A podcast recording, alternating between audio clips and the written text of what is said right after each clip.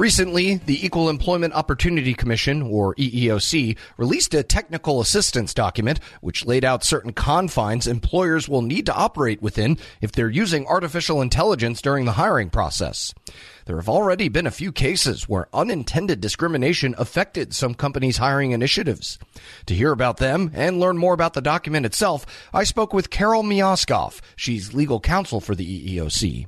EEOC has had a focus and an initiative on artificial intelligence and the overlap with civil rights and EEO law for a while now. We held a public meeting on the implications for employment in January 2023. And overall, big picture, what we've been hearing from employers and from vendors of these AI systems as used in employment is that they really want some guidance, want some guardrails, want some input in terms of how the established EEO, st- EEO standards for discrimination and selection and other you know, employee monitoring, et cetera, how that all will be applied to the AI technologies that are being used now. So it was in response to that general need that we certainly heard from stakeholders who were reaching out to us, employers and vendors, as well as the information that we gathered in our public hearing in January 2023 on this topic. And you can find that on our website under About EEOC with links to all the testimony. That we decided that it would be really helpful to put out a short, straightforward technical assistance document, which is what this document is, that establishes that when you use AI technology, which has a lot of promise in a lot of ways, the um, established EEO standards for assessing whether or not it's discriminatory under Title VII will apply to these tools. So, in a sense, the highest level point made by our piece is that when AI is used in a selection procedure uh, for employment, the established framework of the uniform guidelines on employee selection procedures to apply. And by, by making that clear, it's sort of clear that a basic rubric of rules then apply to determine if there is a uh, certainly disparate impact that might be illegal in using these tools. Um, and I think the first big question that was, at, was being asked by stakeholders was, do the established standards under the uniform guidelines apply in this arena when AI is at play? And the answer to that, according to our piece, is yes. So that's the highest level. The sort of next level down in terms of detail is that the uniform guidelines have something that people colloquially call the four fifths rule. And what that means is if people with a particular characteristic that's protected under the EEO laws are selected at a rate that's less than four fifths of the majority group, then it's likely that there was a sort of disproportionately negative exclusionary effect. And that's important in a sense in terms of what it does and what it doesn't do. What it does is it is a rule of thumb for assessing impact. What it doesn't do is definitively in any way, shape, or form decide if if an impact is discriminatory or not. And that is really important because we had started to hear about folks saying, well, our tools are EEO compliant. We've passed the four fifths rule. Really, there's a, unfortunately a lot more and a lot more complicated than that because even if there is an impact, first of all, the four fifths rule is a rule of thumb. You look at statistical significance, but more importantly than that, the issue is whether the tool that's having an impact is actually predictive of success on the job. And that's the job related consistent with business necessity legal standard under Title VII. That's the key is whether it's predictive of success on the job. And there are just different steps in the analysis. If it does appear that there was an impact, statistically significant impact, then you go ahead and you look at whether it is predictive of success on the job. And that's the heart of the issue.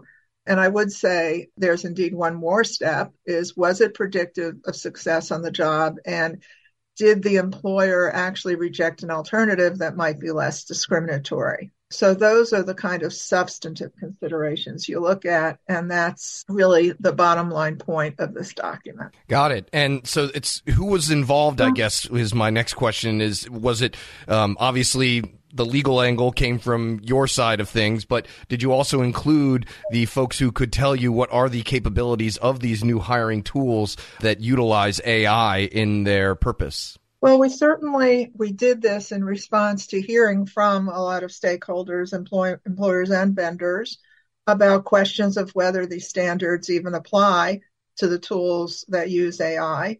So we were responding to certainly that concern. We were responding to what was heard at the public um, the public hearing in January. And we were responding to what we were seeing in some of our own matters coming forward in terms of we have some matters, some charges that were settled with public conciliation. For example, um, I guess this spring, obviously a case DHI. DHI operated a job search website for technology professionals called dice.com and they entered a conciliation agreement uh, with the EEOC because they were using software that was excluding Americans. Um, so it was national origin discrimination against Americans because they had some pretty straightforward algorithms that included searching for discriminatory keywords, such as they were looking affirmatively for H 1B or visa that appeared near the words only or must in job postings. And that's what they did. They selected for people which with H-1B visas and thereby excluded Americans. So this was one of our first uh, sort of public conciliations in this area. Got it. And, you know, getting bias out of AI and machine learning has been a larger issue overall. Hearing from stakeholders such as that company, have they said how tall of a task it is to actually make sure that these algorithms don't discriminate against anybody, you know, even if it's accidentally and, you know, obviously not on purpose? Right. Well, if you look at the conciliation statement, in this instance, what the settlement um, was somewhat straightforward because it was basically an algorithm, and they agreed to sort of scrape the algorithm for these search tools that were like, you know, H1B, you know, within two words of only, that kind of thing, you know, very basic kind of computer programming and they agreed to sort of what like they called scrape their software for that to change it so it wouldn't select positively only for people with H1Bs. And, you know, so that's a fairly straightforward solution. That said, I'm not going to pretend that this is simple, that this is easy. It's not. I think everyone, vendors, employers, the government, everyone is working to to think about how to approach this and how to most efficiently monitor it. And, you know, it will, it will not be straightforward and simple or else there wouldn't, you know, there wouldn't be sort of the level of interest and questions that are happening now as we're all essentially as a society, I think, adjusting to AI and sophisticated algorithms. And there was a joint statement that our chair signed with other major agencies involved in this effort that sort of sets forth a sort of cross government approach of really trying to understand these issues and work with stakeholders as we all work to see how we can maximize the positive aspects of this technology, which are no doubtedly there, while avoiding the negative downsides or the unintended consequences. We have a, a litigation that we filed fairly recently the, against a group called iTutor, little i hyphen tutor.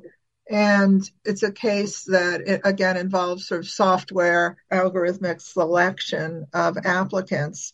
And that's an instance where the software was just expressly programmed to, I think, exclude women women over like 55 and men over 60 just straight out straight away. So I, that's in the early stages of litigation now. Uh, so there's sort of no substantive result but that's you know that's a straightforward example. And i would say that i think when we say ai uh, i know at least my my brain immediately goes to perhaps the most complex and sophisticated software and sort of black hole that I feel like, oh, we'll never understand. But what, you know, EEOC is finding in some charges is that, you know, algorithms, like anything else, can very straightforwardly be used improperly. Carol Miaskoff is legal counsel with the Equal Employment Opportunity Commission. Hello, and welcome to the Lessons in Leadership podcast. I'm your host, Shane Canfield, CEO of WEPA. Today I'm thrilled to be joined by Dr. David Wilson, president of Morgan State University. David has had a fascinating career and has garnered a long record of accomplishments from more than 30 years of experience in higher education administration. Came to Morgan State in 2010 from the University of Wisconsin, where he was chancellor of both the University of Wisconsin Colleges and the University of Wisconsin Extension.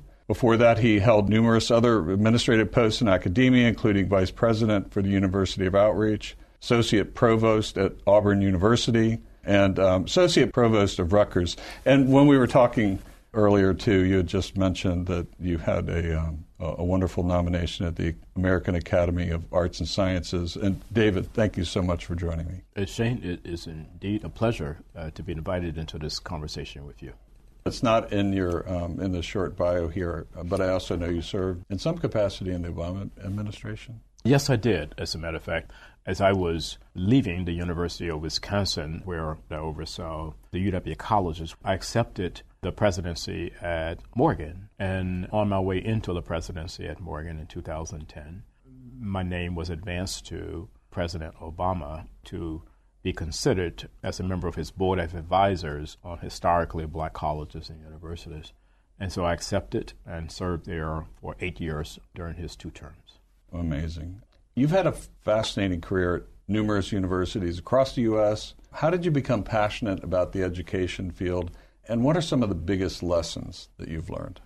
First of all, I was made aware of a quote by Horace Mann, who was great 19th century educator who really gave rise to public education in the United States. And he was the first to utter the phrase that education is the great equalizer. And why that resonated with me was because I grew up in abject poverty uh, in rural Alabama, and there was no law in Alabama as I was growing up that required black kids to go to school. Uh, I was kind of shut off from formal education on a consistent basis. I didn't get a chance to go to school full time until I was in the seventh grade. We lived on property there that were owned by um, the white landowners. And so the um, owner of the property, a white woman, would bring down to this little shanty that we lived in. And she would bring Look and Life magazines. My mom, uh, she would make us as children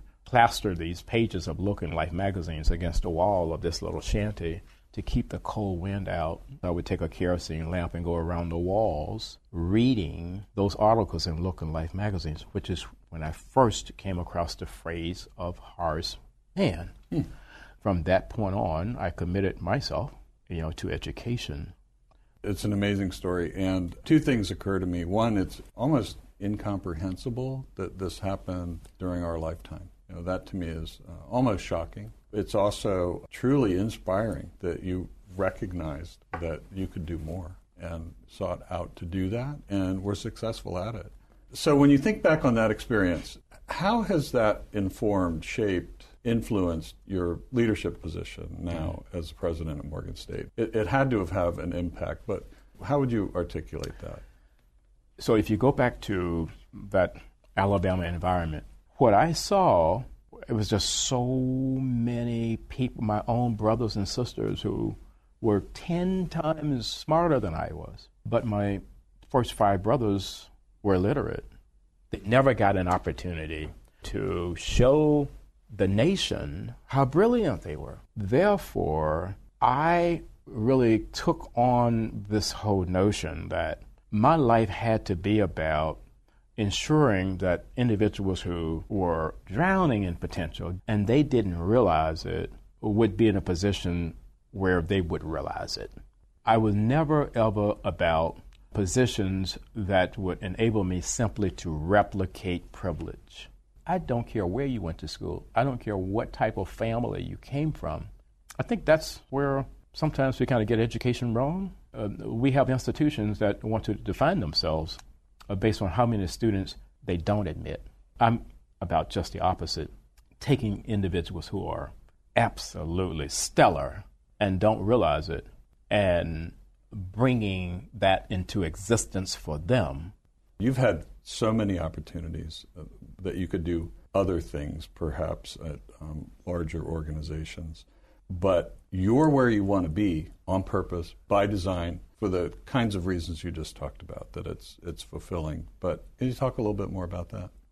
There have been so many so called top 50 institutions in the United States that have come aggressively after me. And, you know, I flirted with a couple of them, and I went home to Alabama because these two were very serious. And my family is brutally honest with me, and they keep me grounded. So I flew down and began to talk with them about these institutions that were coming after me. I was thinking they would be impressed. And when I finished, my youngest sister said to me, Now, are you finished? Clearly, we are not understanding why you would even consider leaving Morgan. It just reassured me uh, that I'm living my purpose at Morgan. And it is joyful uh, to be at a place where you want to be versus being at a place where others think you should be.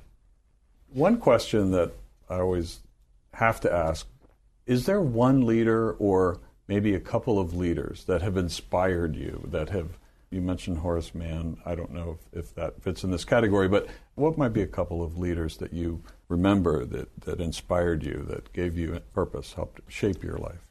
In 1989, when I was selected as a W.K. Kellogg Fellow, we had to be introduced to leadership that was different in a lot of ways than the leadership that we had been exposed to. In February of 1990, uh, Mr. Nelson Mandela was released and that's where I wanted to go and meet Mr. Mandela. We had no idea that he would grant an audience, and he did. He granted an wow. audience, and uh, Mr. Walter Sisulu did as well. So here I am, having grown up in Alabama. I harbored some anger toward the society there that kept me from realizing my potential and then kept so many others like me from ever realizing their potential. At the end of a conversation that we had, someone asked Mr. Sisulu, We're leaving this conversation thinking that you harbor no anger towards a society that locked you away for 27 years. Are we leaving with the correct conclusion? He said, I harbored no anger or bitterness towards a society that locked me away for all of those years because I and others like me knew that what we were doing was the right thing if you commit yourself to doing the right thing, there should never ever be any space in your heart for anger or bitterness. And that was transformational for me and why I respect and admire Mr. Nelson Mandela and Mr. Walter Sisulu today. That is a great story. And it, you know, with all the accomplishments through your life, I'm sure it had a great impact on your ability to, to go as far as you have, and you're still going.